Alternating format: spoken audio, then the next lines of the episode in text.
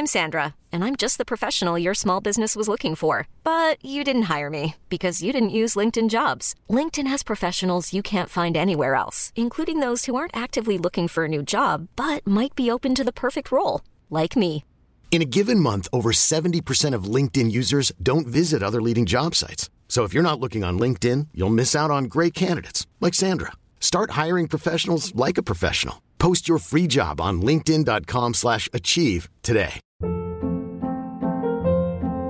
Hold up. What was that? Boring. No flavor. That was as bad as those leftovers you ate all week. Keke Palmer here, and it's time to say hello to something fresh and guilt-free. Hello Fresh. Jazz up dinner with pecan-crusted chicken or garlic butter shrimp scampi. Now that's music to my mouth. Hello Fresh. Let's get this dinner party started. Discover all the delicious possibilities at hellofresh.com.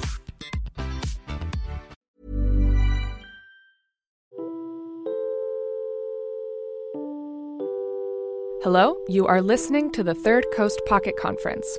I'm Isabel Vasquez. On this episode, we're bringing you a session from across the world, recorded at the 2018 Audiocraft Conference in Sydney, Australia.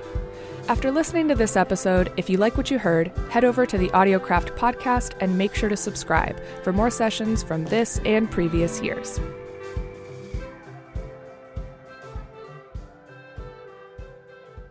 Okay, so for this session, we are diving in to how music can transform an audio story. Audiocraft's Jess O'Callaghan moderates a discussion between independent producer Jay Krantz and John Tjhia of Paper Radio, both of whom are not only great audio producers, but also musicians who think carefully about the role of music in story. Together, they consider music as an element of storytelling that can add, detract, or play with the other components of the piece. So from Audiocraft 2018, here is Fine Tune. So I'm really excited to be on stage with these two. Um, we want to pull back the curtain for you on the creative process behind music selection and give people a vocabulary as well for talking about music. So, like, I'm definitely used to saying things like I want like the blippy bloppy sounds or can we not have this sound? Just like Paddington Bear and that's like my only frame of reference. And so what I really love about these two and their brains is that they know how to they know what they want in music and they know how to talk about it. And um so I hope that they'll be able to shed light on both these things today. Um, so we're talking about music, and a lot of it is going to be focusing on on just that. And um, I think that we're we're using music in in more creative, different ways in podcasting these days. So it's not just the that sort of feature style music isn't just being used in radio features anymore. It's also being used in news podcasts, in conversational podcasts, and so. I think really like no matter what you make, if you're working in audio, these are useful skills to have in your toolbox, useful things to be thinking really smartly about. So I'm really excited to be here with you two talking about this today. We'll be listening to a lot of things too.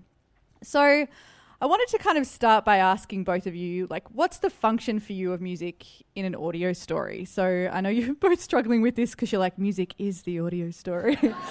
but um, we might start with you, Jay. Like, what what are you? What is music doing for you? Why are you using it at all? I um, it's still mysterious to me the way music can add movement and forward propulsion, um, push time forward and backwards, which I'll play an example of later on.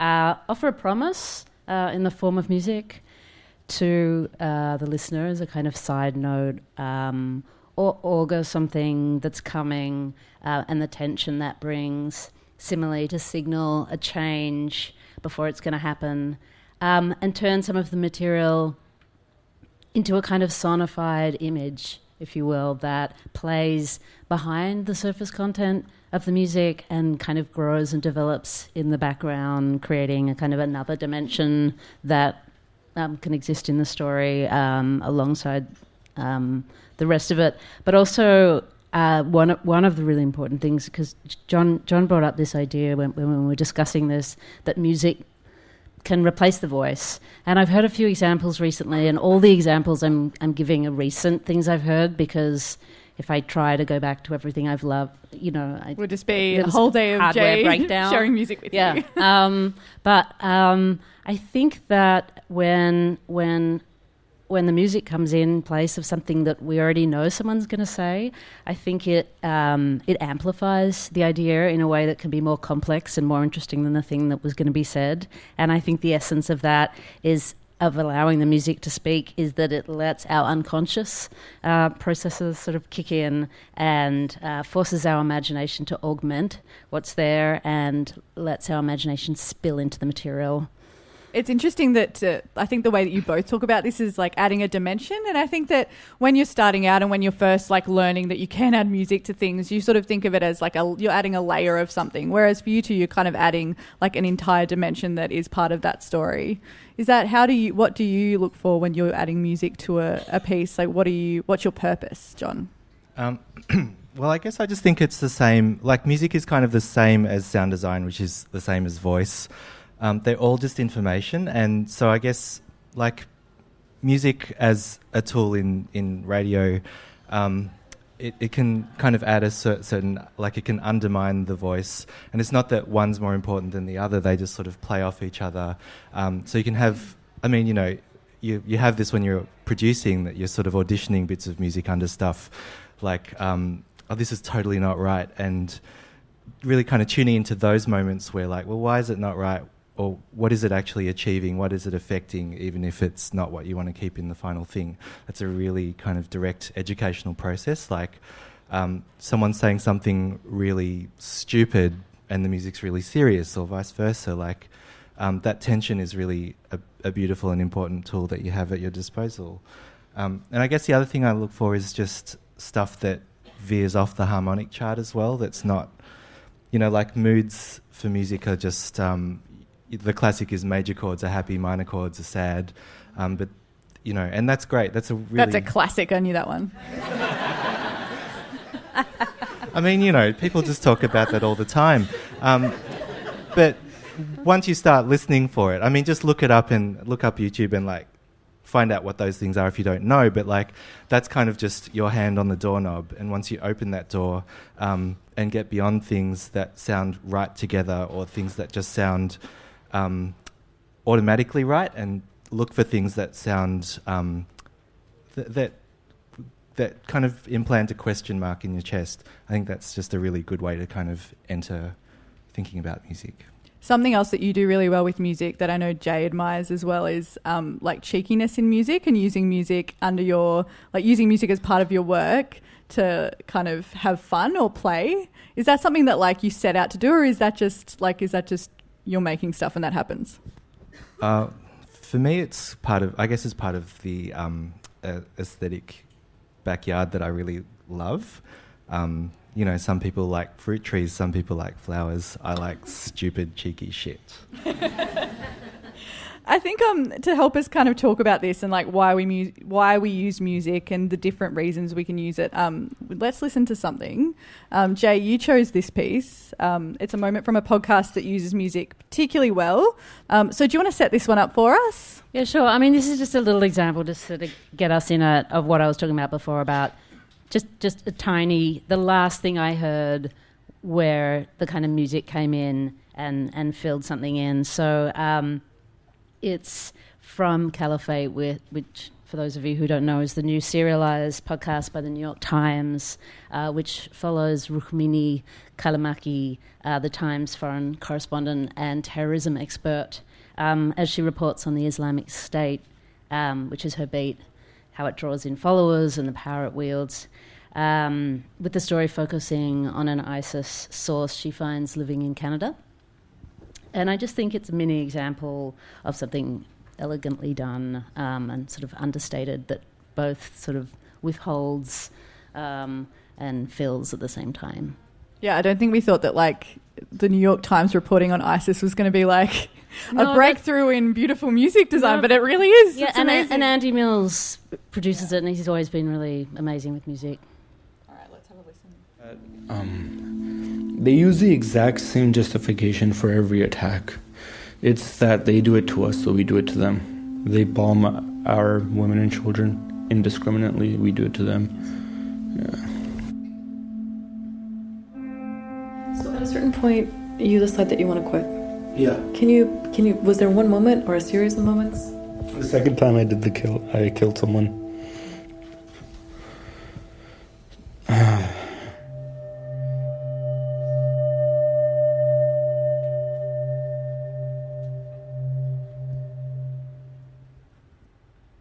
Yeah, it's it's it's it's very similar. I just think that, that the music comes in place of a description of something immense, um, and it's inclusive by having us fill it in.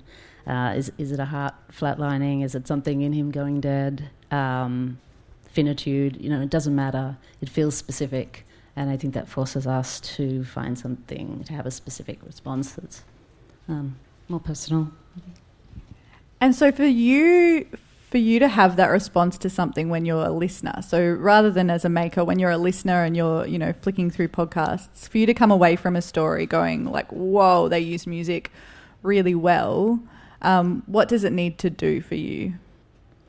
I think a lot of the time, um, well, first of all, I sort of take it in as a whole, where I want it to be a kind of sonic ecosystem where one grows the other. I don't want to feel they're separate. So while I pay attention, and there are certainly times when the music is really striking and I'm very aware of it, but actually, and this is sort of going to contradict everything I've said and will say, but the best times is when I I try really hard to notice it and I don't.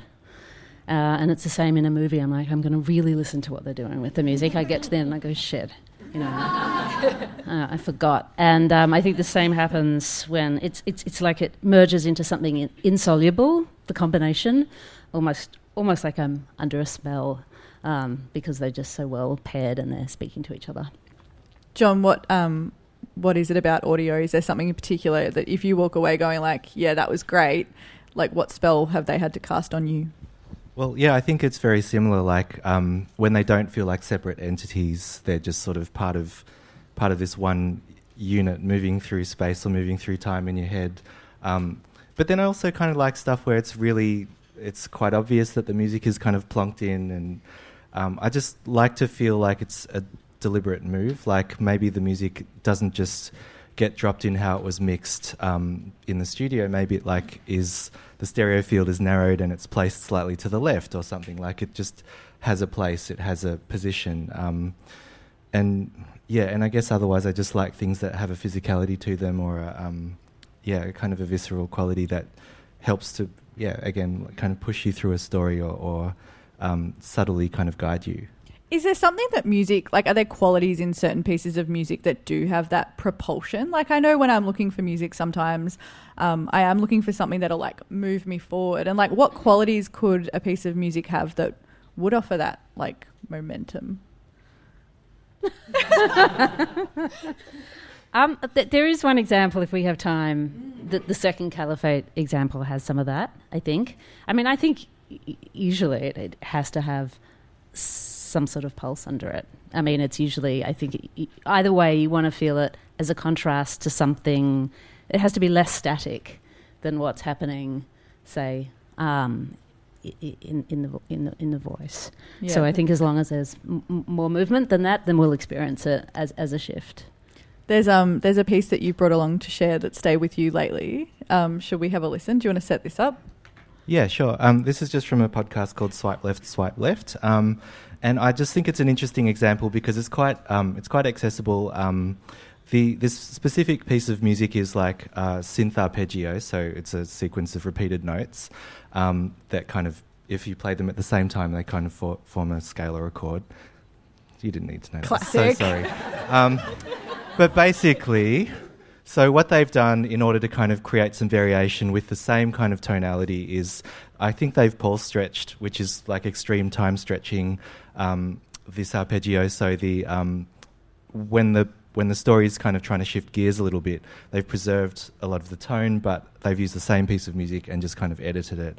Um, and I just thought it was kind of an interesting example of someone doing that really simple thing. Do you know that by listening to it, or do you know that because you've read or something about it? Yeah, sorry, it's from listening to it because yeah. you, I mean, this is the thing. Like, um, you do things over and over and you get used to how different tools sound. And maybe it's not how they did it at all, but um, you feel confident enough that maybe this is if you were going to try and get to there, and this is like what being a producer is. If you were going to try and get to there, this thing you have in your head, these are the ways I'd probably do it.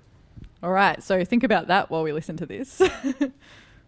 but the next thing was he delved into the bag. And I thought, please don't bring out the dildo. I'm going to say something. I really, really don't want that dildo anywhere near me. And please don't bring out the pegs. He pulled out a bottle of poppers, and I remember seeing the words extra strong. It actually had nothing to do with music, I just wanted that.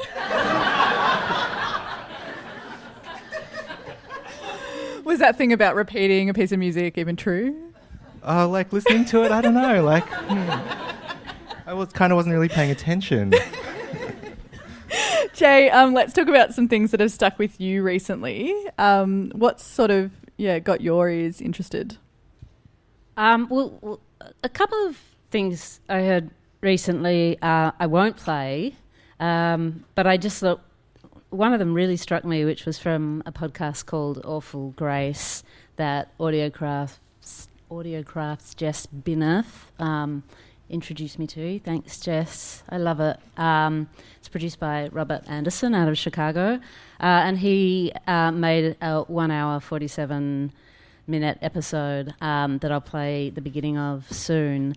But it makes no sense for me to play the intermission, but he did put a seven minute musical interlude right in the middle, and um, it's a piece about death um, within a piece that's about um, deaths in Chicago. And it just made me think that we get so expedient about how we use music, and especially now as we're moving away from broadcast kind of limitations, I think there's. Um, I think there's room to explore um, a bit more room in allowing musical moments to reflect and deepen our experience of a piece rather than assuming that people are going to have those experiences later after hearing the piece. So both that and he does this exit music, and Caliphate also did a one and a half minute exit music that they didn't need to put there, but um, helped me. You know, it was it was more than a digestive. It actually like changed how I felt about the piece. Yeah, I found that I didn't even notice with the Caliphate one. I didn't realize that I was listening to it still. Like I was walking home, and um, I was like, oh, no one's talked in a really long time, but yeah. this is I'm still feeling things about this story. Yeah. And so, what's this example that you've you've brought um, as well? Um, yeah, so this is the introduction, um, and you know, I just have to apologise. I think all my examples I realised are morbid. Um, uh, at least I'm sticking to a theme. Um, but you know, not um, John's theme. I was trying to go goth today. exactly, but I think he I think he achieves more with music than I've ever experienced in a in a podcast for me. Um, and I, I don't want to. I'd like to talk about what I think he does afterwards rather than take away because I think it he creates an environment in which so many experiences can be had from it. But but I do like that he seems to not give a flying fuck about what music he should play or what other people do. And um, I think you can hear that. And um, even though it feels thought about, it feels kind of um, radically fearless. Um, so this is from an episode called uh, "They Tell Me You're Wicked," uh, which is dedicated to a 13-year-old and 11-year-old which di- uh, who died in Chicago, um, were killed in July 2014.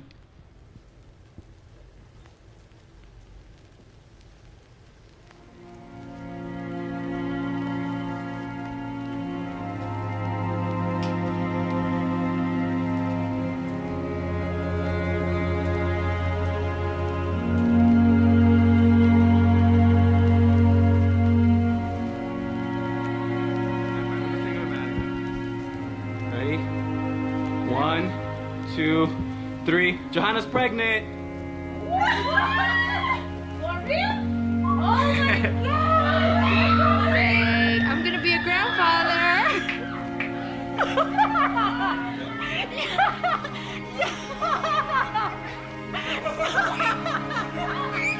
That was quick.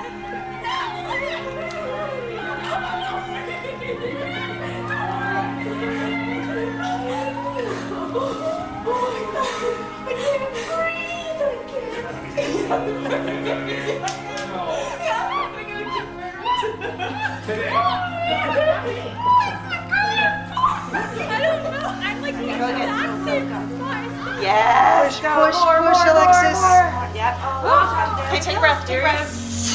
Okay, now go again. He's here. He's here.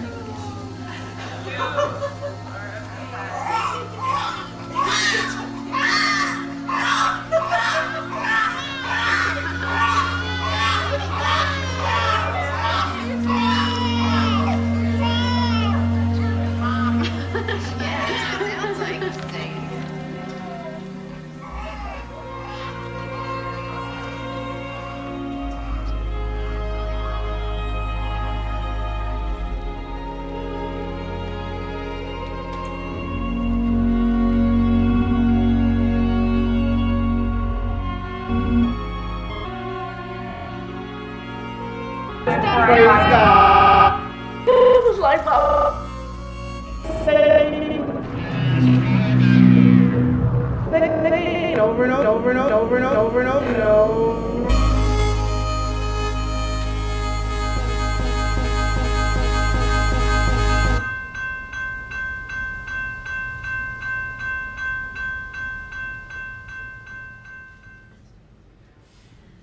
Um, and he, he goes on to do a, a few other amazing things before the kind of main section of the piece. But I, I just love how he he collapses time. The, you know, the music helps us um, sort of transition through those stages, and he weaves in emotion without kind of pushing anything on us. Um, and then sort of seamlessly drops us into the world of the story, the train level crossing, which I assume is in Chicago. Um, so, so, holding us in something very personal, while I think also speaking to the epic, um, which is where the story lies in these kind of bigger arcs of life and death and um, tragedy. Um, but but he gives the music lifting work, and by associating it with with birth and life at the beginning, um, and then when he sort of literally interrupts the music, I think it's pure pure augury and pure foreboding about life interrupted and something unnatural um, about to happen. It's just one example of what he does. This is working on this podcast, or not podcast, working on this session with you. Um, is the first time I've heard that podcast, and it's yeah, really haunting and beautiful, and just yeah, masterful. Yeah. Hey, sorry to cut in. We are going to take a quick break, but we will be back in just a minute with the rest of this session. You're listening to Chicago's Progressive. Radio Adventures. This American Life on my glass. The show about all the unseen. Are you tired of endlessly searching for good radio stories? Or maybe feeling overwhelmed by the amount of podcasts filling up your feed? This is Radio Lab. I'm Jad Abumrad. Well, worry no more, because Third Coast has you covered. I'm Gwen Macsai, host of Third Coast podcast Resound. Resound is a themed, hour long mix of the best in radio and podcasting from the past and present. We've been carefully curating nothing but the best stories from around the world since 2004, and we have a treasure trove of amazing audio. Each episode is bound to have something to fit every listener's individual taste personal stories, essays, sound art, mystery stories that twist and turn, and other audio experiments. So stop searching. Subscribe to Resound today and treat yourself to the finest stories ever told in sound. Your ears will thank us.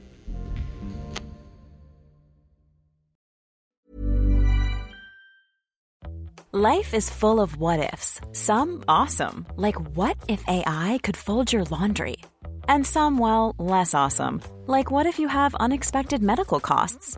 United Healthcare can help get you covered with Health Protector Guard fixed indemnity insurance plans. They supplement your primary plan to help you manage out of pocket costs. No deductibles, no enrollment periods, and especially no more what ifs. Visit uh1.com to find the Health Protector Guard plan for you.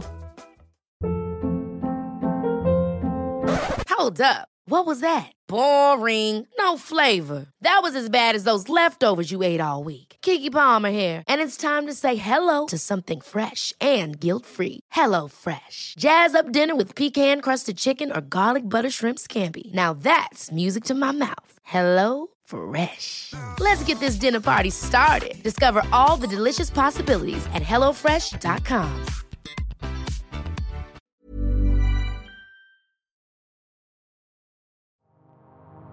Okay, we're back with the rest of this session from AudioCraft 2018.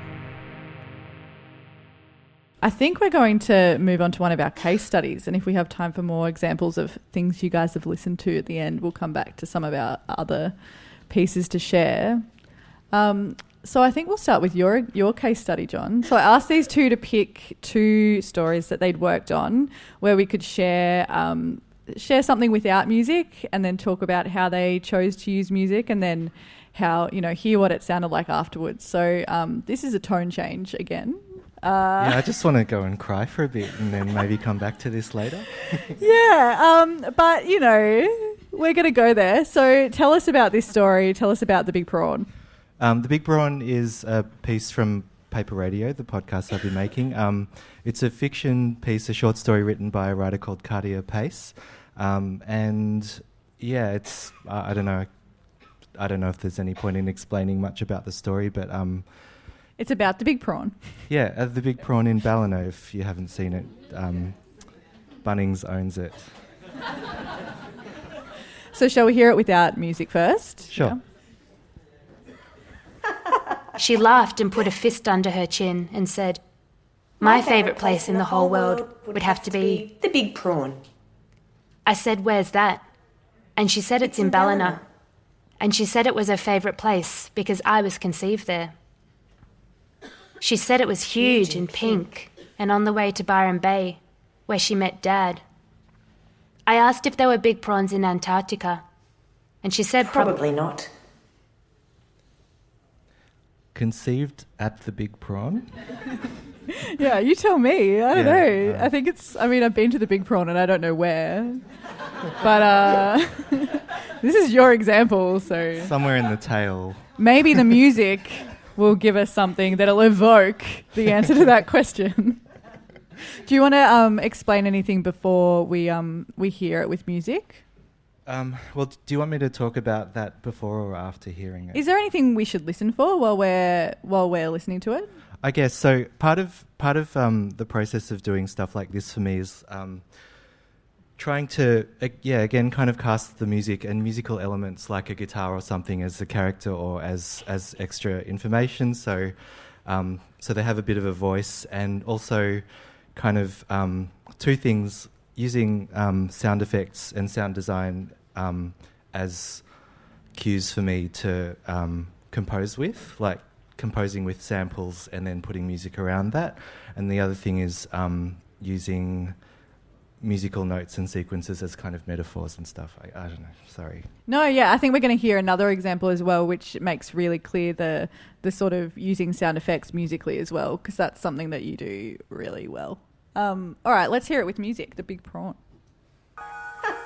She laughed and put a fist under her chin and said, My favourite place in the whole world would have to be the big prawn. I said, Where's that? And she said it's in Ballina. And she said it was her favourite place because I was conceived there.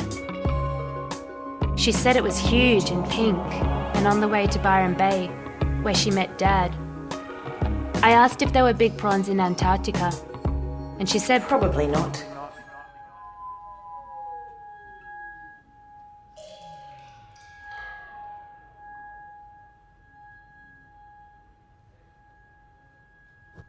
Kind of just fades out.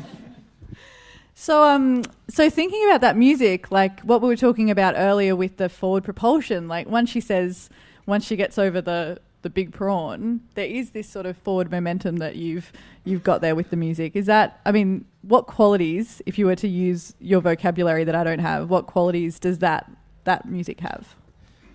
Well, I think um, like it's pretty referential again. It sort of has that um, 60s bubblegummy kind of romantic thing with the kind of palm muted guitar and a lot of reverb, which is just really kind of very evocative of different genres and the kind of all of the meaning that's wrapped up in those things you can just kind of package and paste into some of the stuff that you do. Um, yeah, it makes you think of like a faded postcard that has the big prawn on it. yeah, yeah, and you know, just like kind of swishy guitars that um, th- that kind of maybe sometimes evoke for me like the swinging of the tail or the the kind of romantic feeling of like you know the dad and stuff like that. Um, and then I guess it I can't remember the end. Yeah, no, I can't remember. That's the it. um the paper the music in paper radio sounds to me like I can always I feel like I can tell that something's a paper radio story. Um, and a lot of it is is to do with the music and the sound design. Is there some like are you coming to that project with a certain um, idea about what music should be in a paper radio story? Because I think it does sound unique among you know your other extensive work as well. Uh, I think it's changed a bit, but I think I mean I'm pretty I feel pretty strongly about um, yeah I mean I really I absolutely adore the kind of um, gorgeous rich and pensive work that Jay makes and that also Jay has shown examples of so far. And um, like those moods are things I'm trying to get better at but I guess the things that I f- feel most comfortable with are um, things that have maybe too much color even. I'm sure people have listened to our stories and just thought there's too much going on and i respect that opinion um, shall we listen to a piece that um, is also from paper radio that does have a lot going on on that note? Sure. Um, so this is this is really interesting because you have um, i mean it's sound design it's sound effects but it's also used it is music how the way that you've used it. Do you want to have a talk about that? Uh, yeah, so this is a piece about um, solitary, what are they called? Sensory deprivation tank. Um, and this is the sequence where he comes out, and so there's like he's talking about how his senses are enlivened by the deprivation, and I guess I tried to fill that in. And um, the piece is called "The Isolation, Solitude, Confinement, Confinement, Happiness, Freedom Domain." If you want to go listen to it after, it's very good. Let's make this play. But those senses, those glorious senses, they're back too. Colours look more vibrant and lurid, they pop. And sounds sound richer, more complex and layered. Smells are particularly pungent. and so when you're um like what's the process to do that? not the whole process. Well, it's like part. how do you how do you even think about doing that? Well, I, I, think I just really try to think about what, what's happening in the story and what's what are the different elements of the mood. And so he's kind of he's talking in this animated voice. Um, the the kind of key of the music should be playful, but it shouldn't be too um, uh, like it's not meant to be too uplifting or anything. So uplifting would be like kind of swelling chords or held notes. Um, it needed to be uh, quite rhythmic, and so there was sort of the xylophony marimba things, and um, lots of percussion is quite playful. So I guess look, I, I mean, and then there's like the like the peeing sound, and I just thought, well, how can I make the peeing sounds sound more lurid? And um, I thought, well, okay, well, that kind of popping sound is like a synth, like a filter envelope. So it's like, you know, the opening up of the tone. So I can just sort of make a bunch of those happen and um, like I know yeah, I'm, I'm only laughing at you because you're like talking really intricately about how to make the peeing sound sound more lurid, and I love it. No, your um, product. um, you were using words there. Um, you were using some words that like I didn't understand, and then other words which were like uplifting, you know, things like that. So, um, you both have developed these incredible musical vocabularies from being musicians which is then translated into your beautiful audio work. If people who don't have musical backgrounds, who aren't musicians, wanted to kind of sharpen their musical vocabulary, what can you recommend they do? Like, where do they start? I mean, earlier you said go to YouTube and learn about those two chords. Like, that's a really that's really helpful advice. Like, is there anything else like that that you'd recommend people do? Start a band. Start a band. I'll just really quickly say I think um, like none of that stuff comes naturally obviously it's like very constructed language but listening is i mean it's so obvious listening is the key but finding a way to structure your listening is really helpful. So um, when you're listening to like one sound or many sounds and trying to figure out what's going on, it's always about change. It's like um, like what's happening with the time, what's happening over time is like do beats fall away very quickly like staccatos, like really kind of like that, or are they kind of swelling and then falling away? Um, are things overlapping? You know, is the is the sound narrow or is it wide? Um, trying to figure out, yeah, the differences. Just yeah, what's happening over time? Like, is and are there certain um, are there certain writers or um, critics or anyone who you think talks about music really well, or who people should read, or like are there any sort of resources for people who are trying to get better at talking about music that you can think of? I mean, I, I haven't really thought about uh, the answer to this question before, but I do think that you're going to probably learn most first, anyway, about music you know well. So I would start by taking music you know you know well but may not have a language for and go and listen to the musician talk about it or, or being interviewed about it because you'll you'll you'll have a reference to build from I think. Um, I think I've learned a lot that way. But also I just I loved your blippy bloppy um, at the beginning. And I, I actually think it's really important if you can and if you are working with musicians to find musical languages within your podcast or your piece that are specific to what you're working on that, and that don't reference anything else. And it might be um, it might be talking about the sound of wanting to evoke fog in a piece that's foggy, or you know, uh, just at finding words and references and images that you want to sonify within the work as well, and building your own language with whoever you're working with, I think, can also create some really interesting results.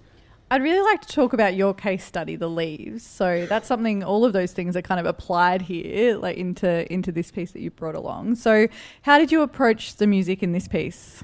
Gee, I didn't realize how big this would be. I don't know what steps would even means. Um, so, so two things. Um, one is generally, I you know I like to sort of anything I approach, I try and create a kind of pocket universe. Um, for the listener to live inside for the duration of the piece. Um, and, you know, I try and evoke at least one element within the story, whether that's the environment or the internal state of the character, um, just as long as it's kind of habitable, seeable, um, and able to be experienced. And I just try and leap in my imagination into that place and just not let go and hope that if I stay there long enough, you know, the listener will sort of eventually join me. Um, there's a nice quote from E.L. Doctorow about writing where he says, um, Good writing is supposed to evoke sensation in the reader, not the fact that it's raining, but the feeling of being rained upon. And um, it's certainly uh, what I was trying to do here and what I always try and do is get inside it. Um, so, first, I'm playing a voice only version so that you can hear how heavily cut the vocal is. So, I tried not to change anything fundamental to her rhythm, um, but I wanted to get under the skin of the person telling this story. Um, and to kind of invite us into her state of mind and urgency by pushing and pulling on her natural rhythm so that it sort of felt tensile and and like it didn't relent. Um, yeah, so, so, so we can just hear the voice, only one first. I knew I wasn't overdosing anyone. I just knew that was the only way I was going to get out quietly without any fuss as planned. You know, my dad was going to be at work. I was going to be able to take his car. So when everyone was asleep, I got out of bed, made the bed shape, make a little shape that looked like a body in the bed, got the suitcase out from under the bed, picked up car keys, went down the hallway, through the garage, to the laneway, and that was the car was there. It was an old white station wagon. I'd never driven, but I drove. what a mental idea. I did sideswipe a parked car. It's dark and there's lights going past, and I'm a bit worried about how narrow the streets seem. And I don't remember sleeping that night. Do you want to say anything before we hear it with music? Um, yeah, well, just mainly that I um, I've zoomed in on Um, it's not really that interesting. It just shows that um, I use three or four layers of music here because um, I just felt one wasn't enough. And so I used pre recorded music in this situation and I put different ones together as well as layering some on top of each other. And because I wanted to sort of build, she's making a decision to leave home because she has a, a violent father. Um, and then she makes a decision to drug the family and then to escape and then steal the car and then not knowing how to drive. And so I, I wanted it to step up, so I grabbed other stuff. But also, what, what might be interesting to listen for is the fact that they kind of don't quite go together. Uh, and as more and more comes in the music, it's almost a bit sickening. Um, they sort of just work, uh, and that's partly um, because I wanted it to feel unsettling. Um, and I also, um, you know, she'd been attacked with a knife, and there was this sort of scraping car, and I, I, I, I, sort of went for something a bit metallic to sort of feel that knife edge, and um, I added sort of punctuating sound design so that you would also just be sort of pricked into the moment of also just the physicality of where she is while all this sort of um, discomfort is and suspense is building in the background, as well as some repetition. Let's hear it. I was really lonely after my mum died. My dad drove a cab at night. He'd come home about four or five in the morning. If he came home, because he always used to disappear for days, he'd go on drinking binges, gambling binges, dice, cards, anything, really, horses. The last event that made me realise that I had to get out of there. He was yelling at me, and he picked up a kitchen knife, carving my hand, ran at me. In that time leading up to when I left, I'd accumulated a small stash of Valium and Mogadon of my dad's. So on the night that I was leaving, I slipped quantities of those into people's beverages. When I made their evening tea, uh, so my stepmom, my, my poor grandmother who was visiting from Greece at the time, who was sleeping in the same room as crushed the pills, stir it a bit and give them a cup of tea. I knew I wasn't overdosing anyone. I just knew that was the only way I was going to get out quietly without any fuss as planned. You know, my dad was going to be at work. I was going to be able to take his car. So when everyone was asleep, got out of bed, made the bed shape, make a little shape that looked like a body in the bed, got the suitcase out from under the bed, picked up car keys, went down the hallway, through the garage to the laneway, and that was the car was there. It was an old white station wagon. I'd never driven, but I drove. what a mental idea. I did sideswipe a parked car. It's dark and there's lights going past, and I'm a bit worried about how narrow the streets seem. And I don't remember sleeping that night. I just want to thank Eleanor McDowall, who's in the room from Falling Tree, for commissioning that. Thank you, Eleanor. I want to thank her for commissioning it too. It's beautiful. I wanted to. I'm only going to ask a couple more questions before we go to the audience questions. But something um, that I did want to talk to you about, Jay, is like your process, like very nuts and bolts style. Like, what do you, um, how you go about doing this? So you have like a a real process to come about something that's like very creative. Yeah, and um, and it's never the same every time. I mean, the first thing I do is um, just to use another writing example, I think it was George Saunders who said, you know, that when he writes and when he edits, it's a bit like going to the optometrist. He's like, it's better like this, I like this, you know. and um, I, the first thing I do is check, like, is it actually better with music? And let tape that is strong and doesn't need it be without it. And then once you are putting music, um, just keep checking. Is it better like this? Is it better like that? Um, and because you know people have to see through it, it's it is a bit like a prescription, and you and you you have to be careful about what they're going to see and really make very conscious choices about that. So that's the first thing um, I do, um, and um, I suppose I ask myself like, how can I evoke something beyond the sound of the thing itself um, to try and inspire creative, different creative choices. Um, and there's a hiding place example if we want to play that of something where I where, where there's something not literal. Um, it's really quick. Should we have a listen to this? Sure. This is my dad's earliest memory Pansy flowers, and his second memory. sitting on dad's back, watching men marching by in formation. And then My next memory would be in hiding. Yeah, so that's just a tiny example of working with the power of suggestion. He went into hiding in, in World War II in Poland, and that's actually just a recording. That sound that sounds like marching because it, we link it is just an old record turning uh, under the music. Um, so I, I- I think we, you know, if, we should stay open to those things because sometimes they can be more interesting than if I if I'd stuck marching feet. Um, so I try and just I don't know. Just embrace the idea that music is abstract and the the power of suggestion can be more interesting and to remember to be open to that.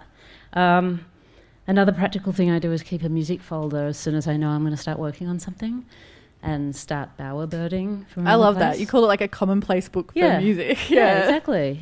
Um, because I think, yeah, something gets activated the minute you're thinking about a piece and you do start hearing things as, as well as getting ideas.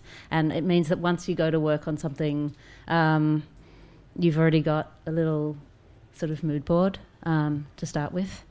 Um, John, what, what sort of practical practical things do you do when you're approaching this process? Um, that that folder thing is exactly it as well, um, especially um, for things that I know have to have a really strong and clear structure, um, where the moods have to be really strong, and I am going to draw on music that already exists for it. Um, for for me making stuff um, myself, I, I, there's not really a process. It really, I think it I, I personally really like to start from a small detail and just kind of expand it out. And yeah, as Jay says, just test it out every now and then. And uh, keep just keep asking: Is it working? Is it does it need anything? Does it need less? Um, and what is the other thing that it needs? Um, is it like the same voice, kind of doubled a little bit, or is it a note, or is it a texture, or something like that? And before we go to audience questions, what are what do you think about this moment in time we're at in podcasting? What do you think um, in terms of music? Like looking at listening to everything that you're listening to, um, what do we sound like musically in podcasting at the moment? Um, I feel like from all the examples we've listened to and from the stuff that I listen to, it's so varied. Like some people are really. Um, does Poddington Bear still have like? Is he still paying his mortgage? Um, it's there's a lot of like. I mean, people are using a lot of stock music. There's um, people who are really going far out into really deep production, and I kind of love it all. It's just exciting to hear people playing with it. Yeah, yeah, yeah. I agree. I think there's something happening where it's becoming more hegemonic on one hand, and then it's going more cinematic on the other, with something like S Town, and even that making of a massacre little clip that was played this morning was quite cinematic to me. And whereas before, I think people went as far as using bands, now there's film composers coming in and bringing uh, that skill set to. I mean, I'm sure there were before, but it feels it's more audible than it was before. Yeah, definitely. Like film, how different do you think that is? That sound of film music and that style of music to um, sort of traditional radio production music. Um, it's a really good question that I was thinking about this morning, and um, I don't have the answer to it, but I think it's. Um, I don't think people have been given the opportunity to score things, and I think for one thing, it's usually scored um, in these more like in in the S Town example, say, and so they kind of use motifs and they really um, can decide w- where they want the music to sit and make something completely original that is completely responsive to that one podcast as opposed to sort of drawing stuff in um, and mixing and matching a bit more. Um, so we're going to take some of your questions, and we are recording this for the AudioCraft podcast. So um, wait till the microphone gets to you before starting. Um, a really quick question with the "They Tell Me You're Wicked" example. Um, that piece already exists, so it wasn't written Yep. for that podcast. Um, where do you think we should be finding those people who are up and comers and, comp- and composers and people who are wanting to get into those scoring scenes? Because I'm a, I'm a music school dropout and I can't find anyone to damn score my podcast. Yeah, it's a, it's a really good question. I mean, I think the minute there's money, there'll be people. Um, pretty much.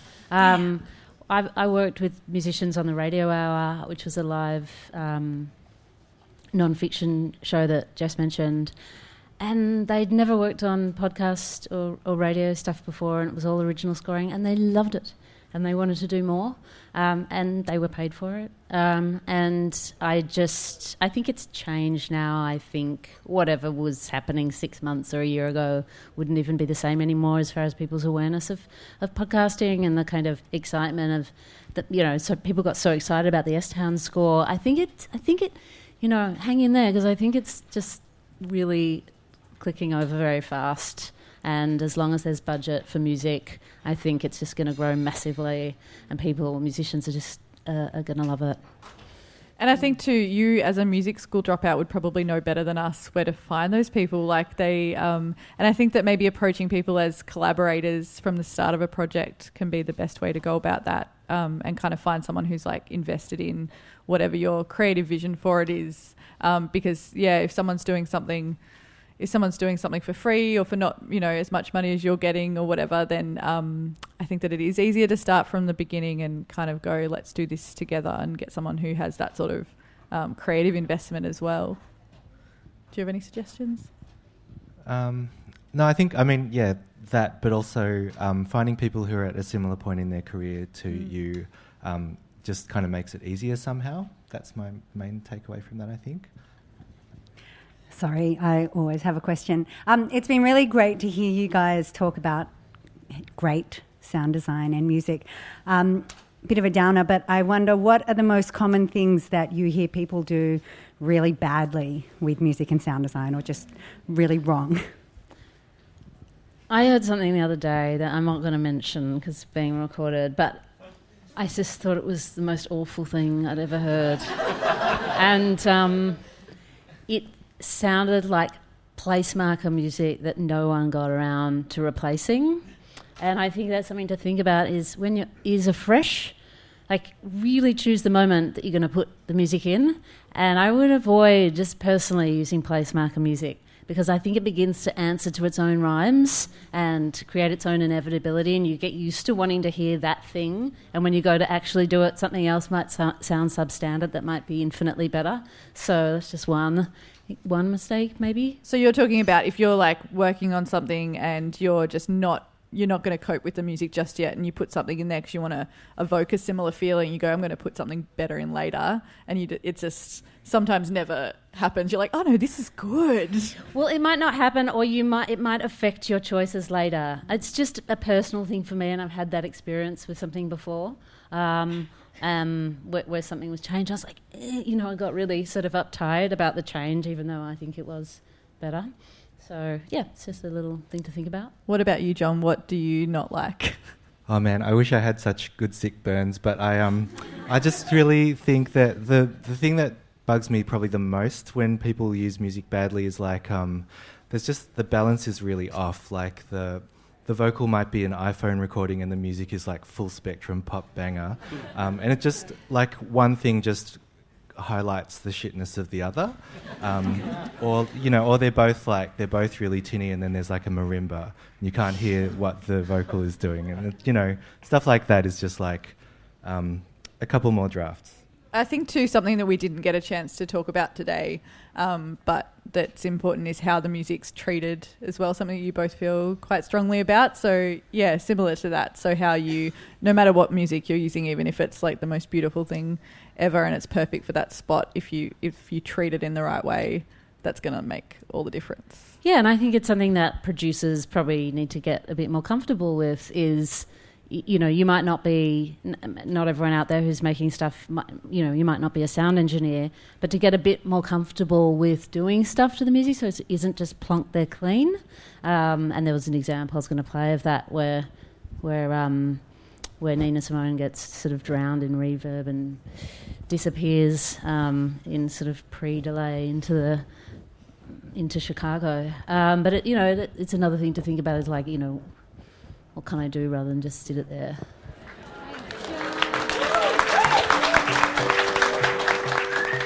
Thanks for downloading the Third Coast Pocket Conference. You can hear more sessions like the one we shared today on the AudioCraft podcast, or check out their website, audiocraft.com.au, for more details.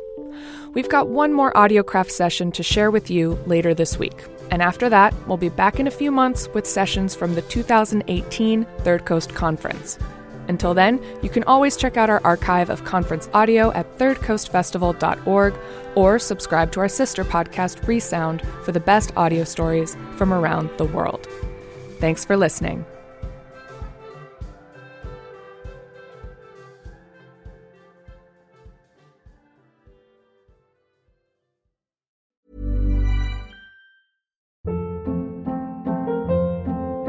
Hold up. What was that? Boring. No flavor. That was as bad as those leftovers you ate all week. Keke Palmer here, and it's time to say hello to something fresh and guilt-free. Hello Fresh. Jazz up dinner with pecan-crusted chicken or garlic butter shrimp scampi. Now that's music to my mouth. Hello Fresh. Let's get this dinner party started. Discover all the delicious possibilities at hellofresh.com.